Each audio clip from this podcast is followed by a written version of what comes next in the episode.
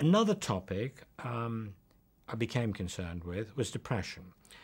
Um, because back in the 60s, the given wisdom was that depression was excessively rare in childhood and that if it occurred, it had got nothing much to do with adult depression.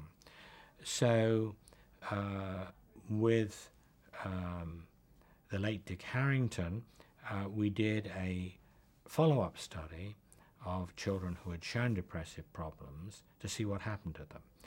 The results were quite dramatic in showing there was a hugely increased risk of depression in adult life, and it was entirely diagnosis specific. Um, so that that uh, really altered the way people began to think about depression.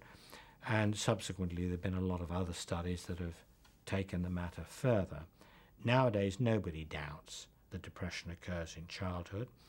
It is of interest that the ways in which it shows itself in children are, are somewhat different and their response to medication is somewhat different. So that's a puzzle still to be uh, resolved.